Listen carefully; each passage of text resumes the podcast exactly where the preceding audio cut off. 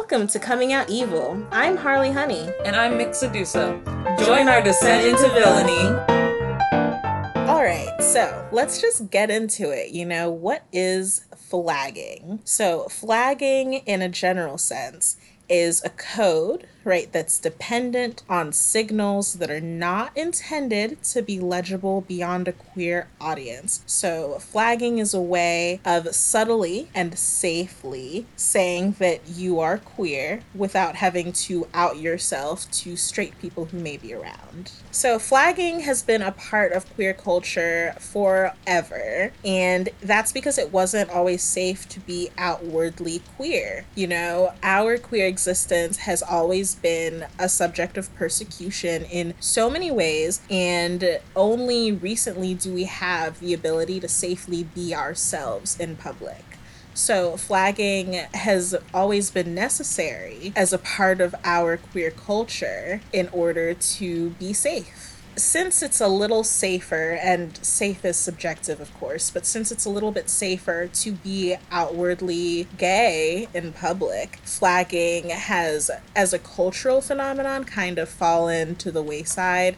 It's it's gone in and out of popularity for decades, right? But before Grindr, right, queer people essentially wore their preferences on their sleeves. You probably are most familiar with the hanky code, which is going to be a big, big chunk of what we're going to talk about today. But that would not be the only way that people have flagged, right? So there are hankies, of course, there are also key rings, nail polish, etc. So it is super popular to use bandanas to communicate sexual orientation, availability, fetishes and kinks that you're interested in, and the role that you play in those fetishes and kinks. Flagging really communicates a lot. So, back in the day, it was necessary to be discreet when you were looking for people to form partnerships with. You needed a way to quickly kind of identify interest and identify what needs that person had or expectations that that person had. And bandanas or hankies were already available in a variety of colors and prints. And you're probably familiar with seeing them worn like wrapped around people's biceps or as like a neck decoration or worn on people's wrists or the famous, you know, tucked into the back pocket. The variety of colors and the placement all became key parts of the flagging system. And all of those things put together, that coding of messages that signal someone's sexual proclivities, that system became known as the hanky code. We're gonna get more into it later, but the kind of traditional handkerchief colors and their meanings are gray for bondage, black for S&M, which is sadomasochism, blue for oral, purple for trans or non binary folks, gold for threesomes, brown for, well, we know what brown is for. Yellow for water sports, green for hustling, pink for dildo play, red for hand stuff, reed fisting, and orange for adventurous, etc. Like there is so much. So let's jump into the history of flagging.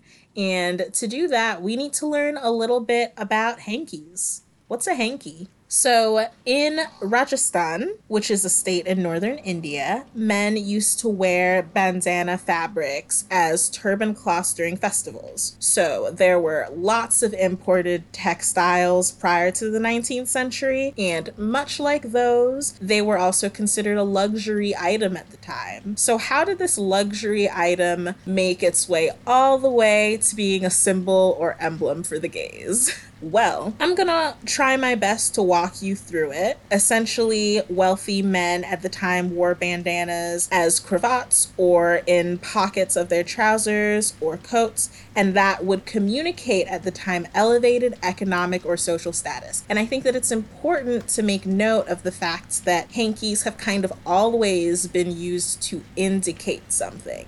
So they're not related to queerness or gay culture at the time yet, of course, but the tradition of using a hanky to signal something else started here. Once it became possible to produce hankies easily, right, with the advent of domestic production, bandanas became a really staple part of working class style. It was a utilitarian fabric, right? You could carry your hanky around in the mechanic shop and use it to wipe the grease off your forehead. You feel me? So, domestic production led to working class people using hankies, and it also kind of became associated with a more egalitarian or like a less fancy form of masculine dress. So, hankies were worn by people like artists or cowboys. American sailors also wore neckerchiefs, and black women used bandanas as head wrappings. They also were used often to commemorate important historical events promote political campaigns, celebrate military accomplishments, and that's been going on between the 18th and 20th centuries. Like that was happening for a hot second. And by the time it was the 19th century, the ubiquitous use of bandanas in political campaigns even associated certain bandanas with certain political candidates. Like it was common that bandanas were used to indicate or represent a particular person, place, thing, idea.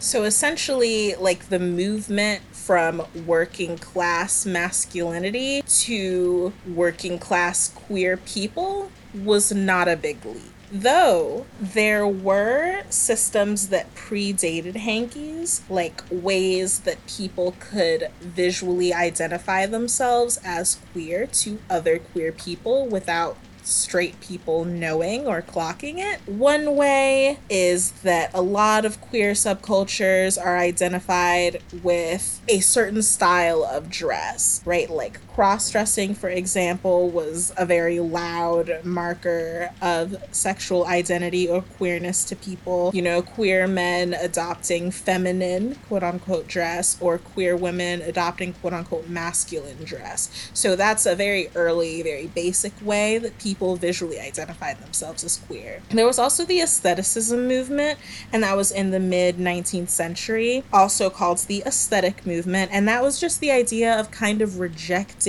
mass industrialization and favoring like art that is meaningful and emotional. So, meaningful emotional art really gained popularity during the mid 19th century, and this kind of opened the doors for effeminate presenting queer men of certain class to identify themselves as dandies. I'm not going to get too much into what a dandy is in this podcast episode, but it was essentially just a 19th century male archetype that was a sophisticated artistic vibe, traits that are associated with like what you could call male femininity, right? And so effeminate presenting queer men found a home in the aestheticism movement. Speaking of the aestheticism movement, you might recognize the name Oscar Wilde he was one of the most famous dandies, so to say. He was what people consider to be a visible representative of the aesthetic movement. He dressed in 18th century knickers and jewel tones and other non traditional accoutrements. Wilde countered the kind of blandness of male dress that were popular in late Victorian England. So that's why you might hear about Oscar Wilde often when talking about queer history. One of the things he wore was actually a green carnation, and he wore that on his lapel. The use of the green carnation kind of signaled how he was connected to the aesthetic movement, and it also signaled his queerness. So if you see green or green carnations places, that is often an emblem of queerness. The aestheticism movement kind of came to a swift end due to some hefty criminalization of queerness that occurred. So, when the criminalization of homosexuality was beginning to be enforced in the 19th century, the way that people were found to be guilty, you know, was basically appearance based. So, Ambrose Auguste Tardieu's medical legal study of assaults on decency, whew, that was a mouthful, 1857, identified gay people as carrying in one hand a handkerchief, flowers, or some needlework. And then he goes on to say, such is the strange, revolting, and rightfully suspect physiognomy that betrays the gay. like, huh? That's so much. Like that's so extra. Who hurt him, honestly? Like why is it supposed to be insulting that someone's carrying around flowers and needlework? Sounds lit, but I digress. Eventually, Oscar Wilde, back to him. Eventually his appearance and, you know, his being in relationships with dudes, but kind of brought some scrutiny onto him, and he wound up being convicted in 1895 and sentenced to prison. So that's fun.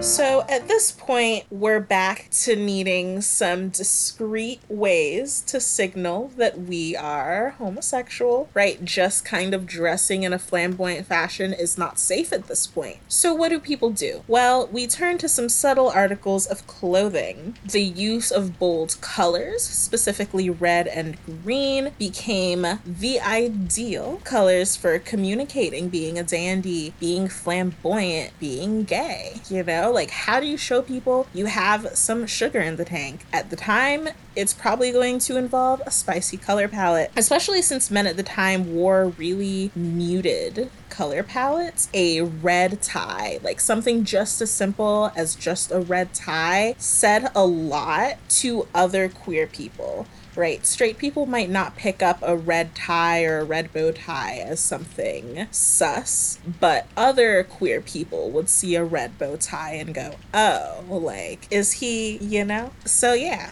In Ralph Werther's autobiography, he described how he used to dress and he talked about that when he was a young person in the 1890s, he wore a quote unquote large red neck bow with fringed ends her.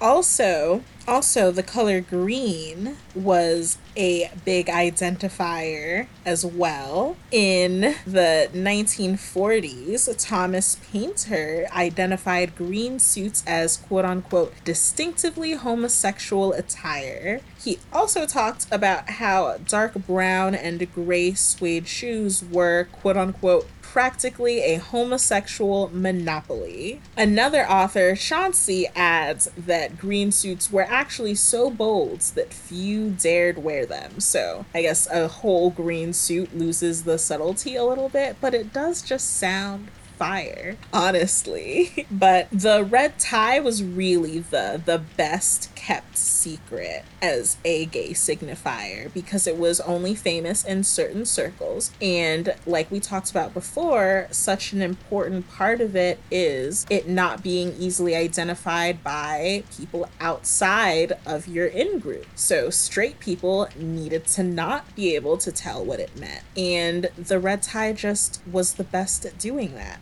In his biography, Harry Hay talked about how he was familiar with this kind of color coding by describing his pastime of cruising.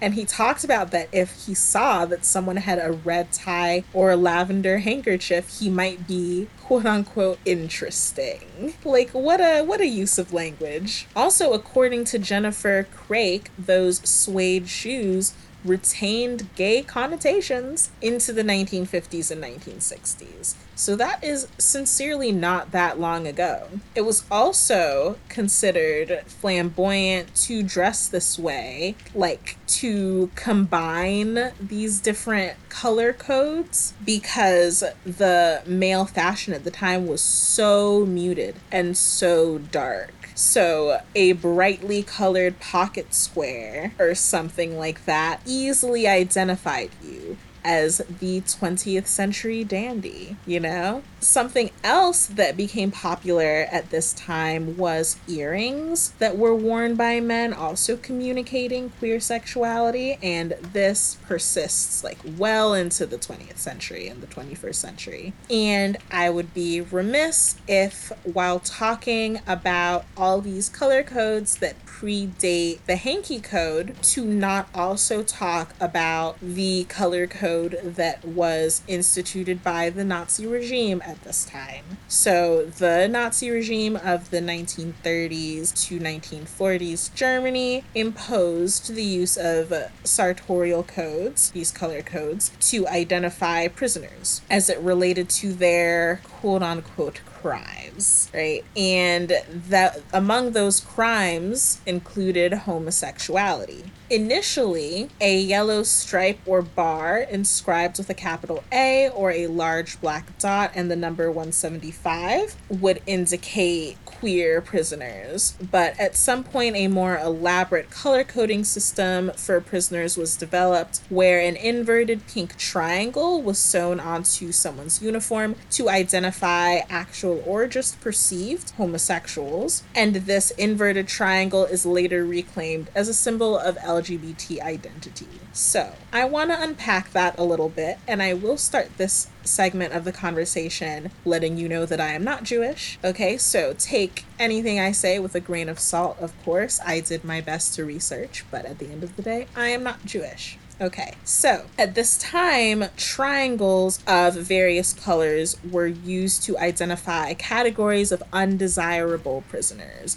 So there were yellow for Jewish people, brown for Romani people, red for political prisoners, green for like other generic criminals, black for anti socialists, etc. It goes on, and pink for homosexuals. And the pink triangles were also slightly larger than the other triangles, so guards could easily identify them from a distance. And it's said that those who wore these pink triangles were singled out often and received incredibly harsh treatments um, by both guards and other inmates or other prisoners. I'm not sure which of those words is better there. Hmm. Were often mistreated by other people who were being held in captivity, as well as the guards who were holding them prisoner there. At the end of the war, when concentration camps were supposedly liberated, those with pink triangles were often among those who got left behind and who continued to live a nightmare in these camps. After the war, the symbol was inverted and used as a symbol for the AIDS crisis. The logic here was supposed to be that the AIDS crisis was, in a similar fashion, taking gay people away and only gay people. And this is not to say that straight people did not get AIDS, but you know, we we can talk at length about how AIDS disproportionately impacted the queer community and it really decimated us. So a lot of people felt that the government's lack of intervention constituted a genocide of sorts. And so that's why the pink triangle was used. It was supposed to be a powerful and impactful image. Of course, there was pushback here. So in 1993, most notably, a queer magazine called 10%, a writer on it uh, named Sarah Hart criticized the use of the pink triangle as an emblem of queer identity. She said that as a symbol of shared victimization, it is indefensible. To equate the discrimination and harassment of the present with the savagery inflicted upon the lesbians and gay men of the Holocaust trivializes their suffering. Like I said, I'm not Jewish, but it does strike me strange as well to use a symbol like that for another movement, like to adopt it in such a way, especially if the community it's being adopted from is not completely on board. But that is just my opinion. Uh, so that's why you'll see like pink triangles also used as an emblem for queer people. So now at this point, we've kind of entered the 1950s just to kind of reorient ourselves. And it's the Cold War, right? And during the Cold War, we saw that being gay got very much connected to just being generally morally perverse, right? Everything that was bad about a person could be explained by that they were gay at this time, basically.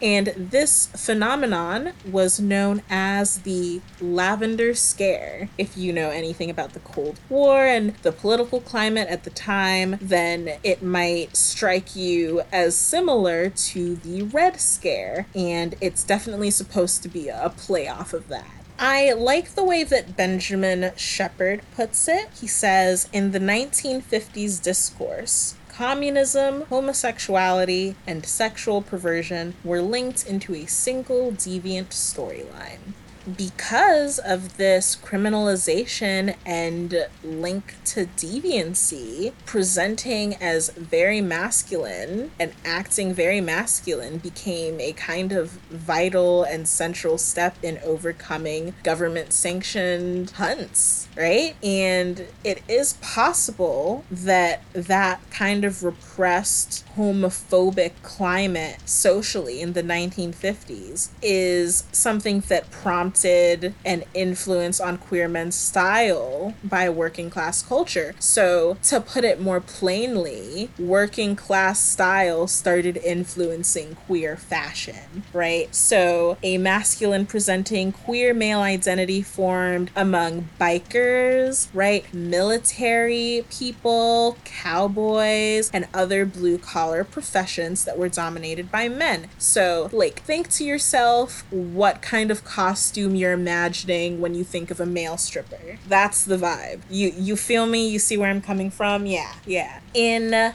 Biker Bar, Bikes, Beer, and Boys, a playful look at the roots of the leather bar, the author and also illustrator Thom Magister talked about a code that existed amongst bikers. The positioning of your belt buckle. I actually didn't know about this before researching for this episode, so I thought that this was pretty cool. But basically, in the early 1950s, moving your belt buckle to the left or right instead of just the center position actually indicated a subtle clue of whether you wanted to give or take, you know, or whether you were like feeling dominant or submissive. So left of center was a top and right of center was a bottom, basically. Another queer code that developed was hanging keys from your belt loop pocket. And this this was already a common practice among bikers and other blue collar workers but it got appropriated as a queer thing. Teehee. Um, so previous codes were ambiguous. You know this new code would further advertise your sexual availability and role because the visibility of the keys told you whether the person who was wearing them was a seeker of a sexual encounter, and also whether the keys hung from the left or right side identified what your sexual role was as well. So, yeah, uh, a little bit less ambiguous than the belt buckle. And so that was, you know, an interesting advancement at the time. And that nuance was possibly a precursor to the way that the hanky code binary is constructed. And we're getting closer. We're getting closer to talking about the hanky code, okay? So it became popular in the 1970s when gay men put handkerchiefs in certain pockets, and that was meant to signify what sexual acts they were interested in and also whether they were interested in giving or receiving. And hookup culture was a big thing amongst gay men at the time. You know, people were having sex, you know, they they were doing it. They were doing it when they wanted to do it and how they wanted to do it per.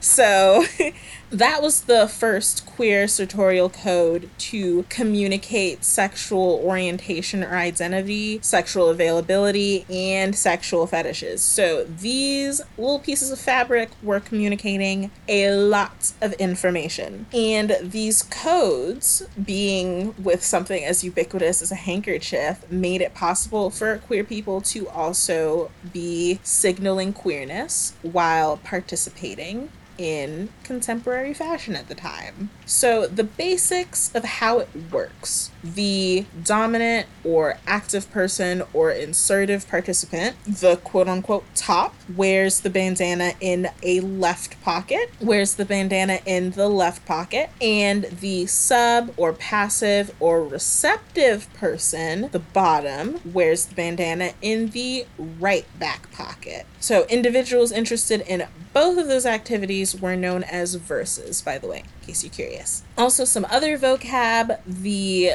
searching of, you know, looking for a sexual partner by walking around a public or private area. Uh, that's known as cruising. If you remember back to us talking about the red tie, there's a quote that I found of someone talking about this in the context of cruising, and they say the red tie was famous only in certain circles. It was a subtle signal likely to be understood in some contexts more than others. A man wearing a red necktie on a well known New York cruising street, such as Riverside Drive or 14th Street, for instance, was likely to be labeled a fairy. So the concept of cruising is very much linked with flagging, right? And other important vocabulary is the word flagging, right? Because I've said that so many times. But flagging is just the act of cruising while invoking the use of the hanky code. So if you're cruising and you're also using the hanky code,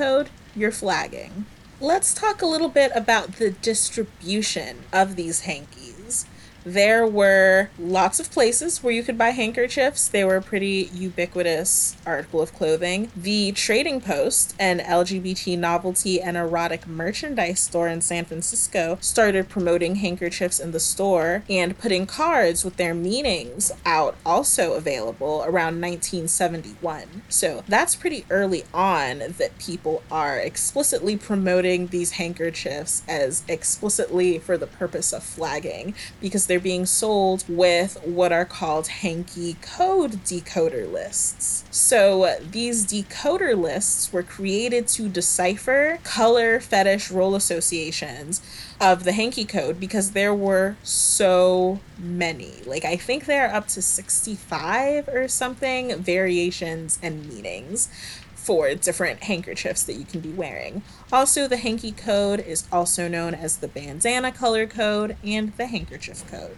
Let's talk about popularization, right? There are lots of stories about what exactly made the hanky code official, right? What brought the hanky code here. And there are two like main most popular stories that I came across in my research. One is that it dates back to the mid 19th century when the population of San Francisco was kind of blowing up and it was made up of a lot of men who were were traveling there because of work. And so there were more men than women proportionally, and men were forced to dance together at socials since the pairing wasn't 50 50. So some men wore blue bandanas to show that they were going to do the male or the lead part, and other people would wear red bandanas to show that they were going to be doing the following role in the dance or the female role in the dance.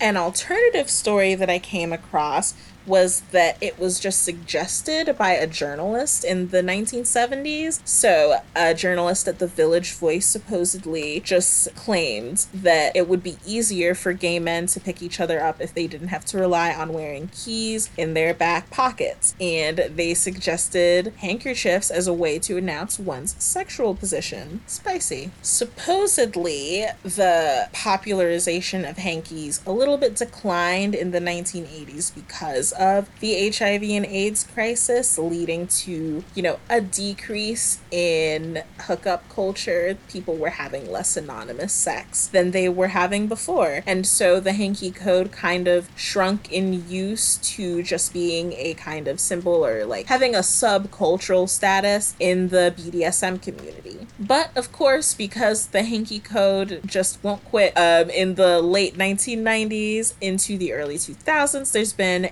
an uprising in interest in the hanky code and in people wanting to use the hanky code again. And when the use of certain colors or tones seemed to be exhausted, other forms of textiles got used to represent like other sub communities. So people started using like flannel and lace and dual colors and non textile objects all in combination to kind of create a new, more modern hanky code, right? Which is interesting because the code or the way that the code was used in the past, kind of closer to its advent, you wouldn't do too many combinations of these things for fear of being clocked as queer and being criminalized. But now it is, for lack of a better word, safer to be visibly queer, people are using the hanky code as a way to signal to each other, but also just like as a point of queer fashion, which is really interesting.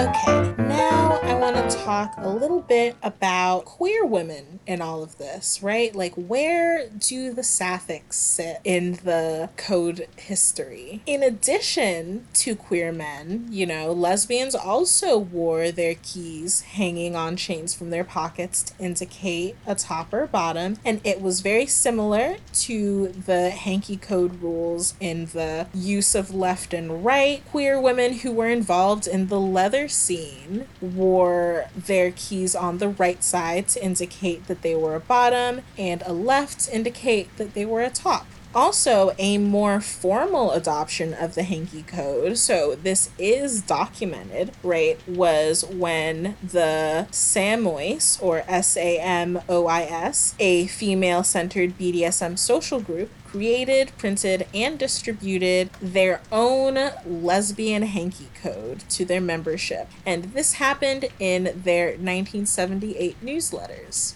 Ever since then, there has always been a coexisting lesbian hanky code alongside the original hanky code that was intended for queer men. So during a time when women were, you know, seeking rights and sexual freedom, the lesbian hanky code was kind of a logical progression. Also, bouncing off of the hanky code, in the last decade, femmes in the queer community have developed kind of our own form of flagging in response to femme invisibility. So, if you listened to our second episode talking about femmes and the history of the word femme and all of that good stuff, you know that we've been invisible in sapphic communities for a while. So, femmes hopping on these kind of femme flagging procedures is really wonderful and interesting and exciting to me. So, you know, femme invisibility, just to recap, is the term for what femme sapphics experience when they need to convince other sapphics that they are, in fact, queer, you know, like needing to prove ourselves. It's the lack of being seen as lesbian. You know, for femmes, bandanas or keys would stand out more than be discreet because it's just not a natural part of our fashion for a lot of people. This is not meant to be a blanket statement about all femmes, but just very often in femme fashion, it's hard to incorporate something like a bandana or a keyring because these were originated in working class masculine fashion. That's where it was appropriated from, so it doesn't quite fit. And how do femmes figure this out? Well, there's the famous manicure flagging procedure that'll signal to nearby queers that you're a woman who's attracted to other women, right? So, primarily, you can paint all your nails one color and have like one accent nail. Normally, the ring or middle fingernail, a different color that is the corresponding flagging color. So, a pink manicure with a glitter ring finger could mean femme for femme, for example. And femme for femme, just in case you don't know, means you are a femme who prefers to date other femmes. And like I said before, the meanings parallel traditional hanky code colors, which we will go over in depth in just a moment. I'm sure you're excited about that. The only thing about this form of flagging is that it's a little hard to make it recognizable to a lot of queer women since accent nails kind of just became popular amongst all women at some point. So it might be hard to determine whether someone is attempting to flag or if they're just someone who wanted an accent nail, you know? But outside of that, I think that femme flagging is definitely something that I personally want to explore, and I'd really love to see like a resurgence of that specifically. That would be so cool. Okay, let's talk about the code. So, the majority of kinks and fetishes identify the right side as the bottom side or the passive submissive side, and the left side as the active side. Okay, the only exceptions to this tend to be for things that are identity based. So, for identity based fetishism, the individual who is being fetishized or like has the identity being fetishized would flag on the left and the person who is fetishizing them also known as a chaser flags on the right. The exception to this would be for lavender which flags drag queens uh, specifically where the self-identifying drag queen actually flags on the right and the chaser flags on the left. Cool cool. Now there are a lot of colors and a lot of variations and even more than i'm probably about to list off honestly because the hanky code has such a long history and people just kind of kept expanding it and republishing it and making their own versions i doubt i'm going to hit every color. But i'm going to definitely hit some of the most common ones so there is red. Red is the fetishization of fisting. You can professionally talk about it as brachioproctic or brachiovaginal insertion, so fisting. There's dark blue, also navy blue, which represents just interest in anal. Light blue is interest in oral. So for the top or bottom flagging for this, the top is who's receiving the oral and the bottom is who's giving the oral yellow and brown represent, you know, those. And I'm not avoiding saying them because I'm like icked out by them. I just don't know if that'll get flagged anywhere or anything. So not gonna risk it, but you know, yellow and brown.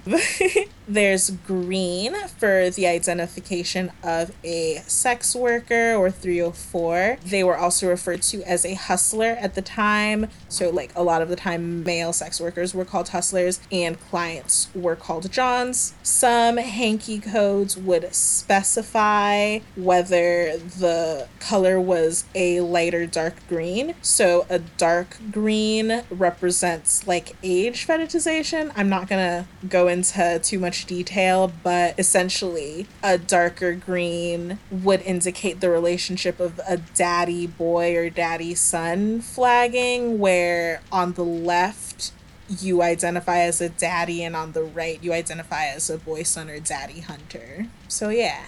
Also, there is the mustard color, which indicates a fetish for a large penis, specifically identified as someone who's bigger than eight inches. So, flagging left means you are the one who's hung, and flagging right means you like when people are hung and you are a hung man enthusiast.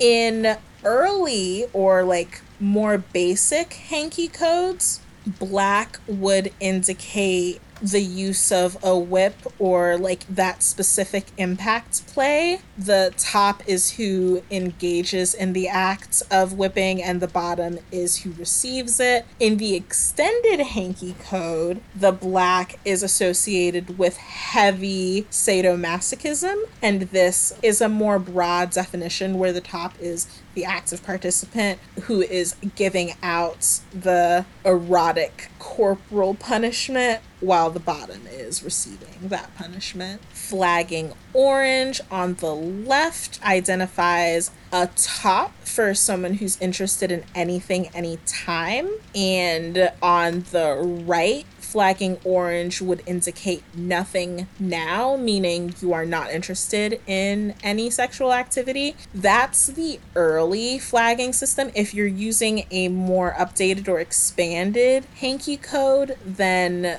for orange, it gets a little bit more complicated. So the way that it works is that anytime top is on the left and anything bottom is on the right. So there's no way to indicate with orange that you're not interested in anything at all in the updated hanky code.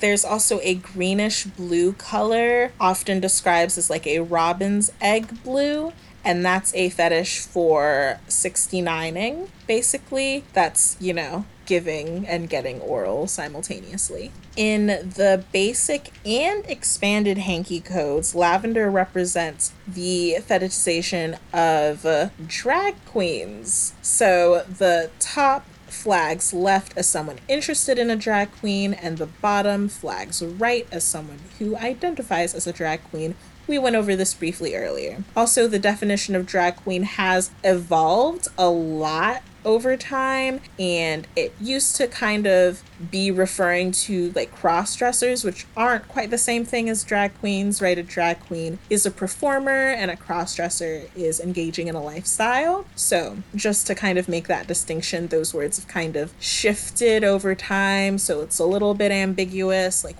what exact meaning this was trying to hit back in the day. Also brown green or olive green represents the fetishization of military uniforms. Yeah.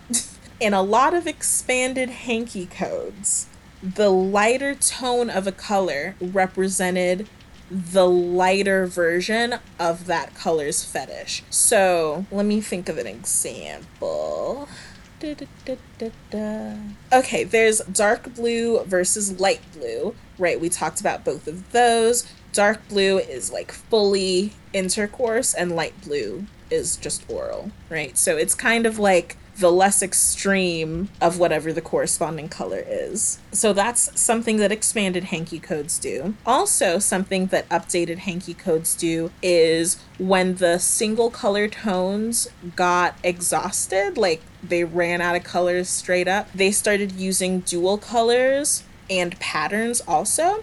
So, for example, there was a safe sex hanky that was created in 1984 by a group in Texas, and this was in response to the AIDS epidemic. It was like a black and white checkered handkerchief that was meant to acknowledge the importance of safe sex practices. So, if you were flagging with a black and white checkered handkerchief, that likely indicated that you would want to practice safer sex by using a condom, amongst other safer sex practices. Also, people use dual colored handkerchiefs to indicate racial preferences in times as early as 1983, right? So, a non white ethnic identity is presented as a fetish with a corresponding color. And yeah, I don't love this either, but the colors were black, brown, and yellow for Black, Latino, and Asian. This is deeply problematic, right? Because people are needing to identify their race with a handkerchief color. And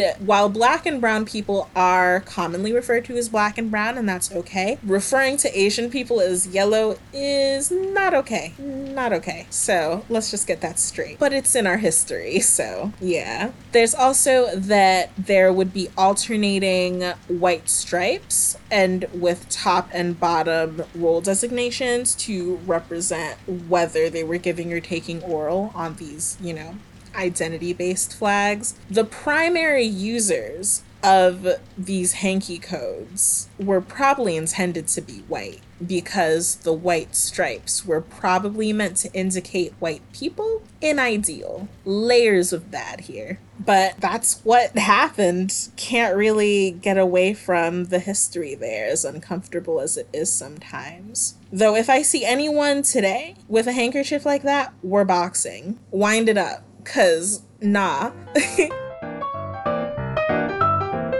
But yeah, I want to jump into now the kind of present day implications and like other subcultures that use flagging. First, I want to talk about pups.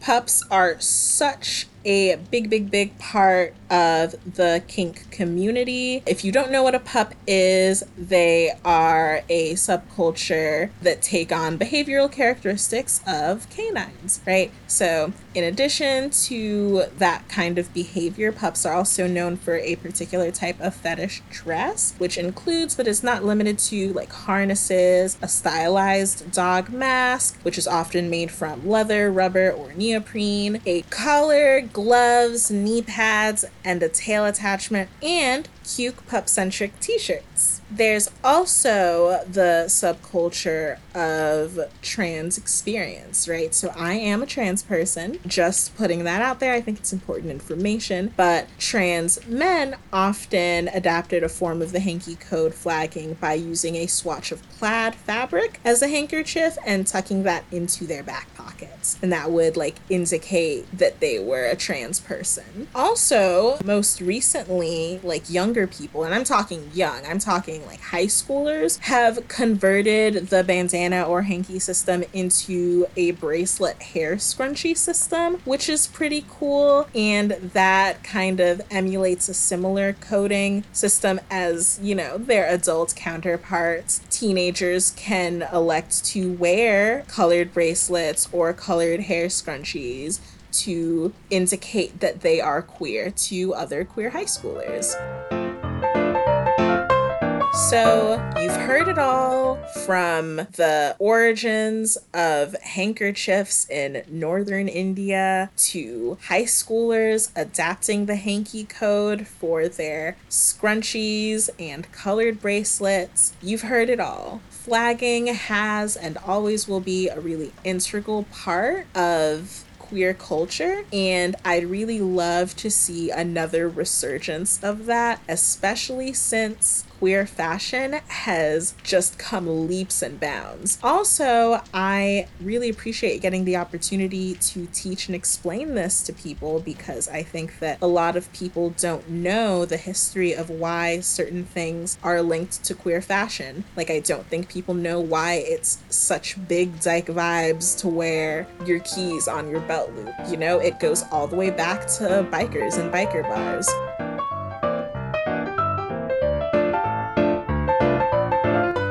I hope you enjoyed taking this journey with me. I'm excited to come at you with another piece of queer history next week. And always remember that if you're curious about the sources that I cite or the places that I quote anywhere, you can always go to our website under sources. We have a website. Yes, we have a website. It's bit.ly slash coming out evil. We don't have other socials yet, but for now, go to our website. We're also available on Spotify, Apple Music, Podbean, and also Samsung Yeah. Podcasts. We're working on Google Podcasts, so yeah, go to our website and check it out. Hell yeah. Music by Audionautix.com.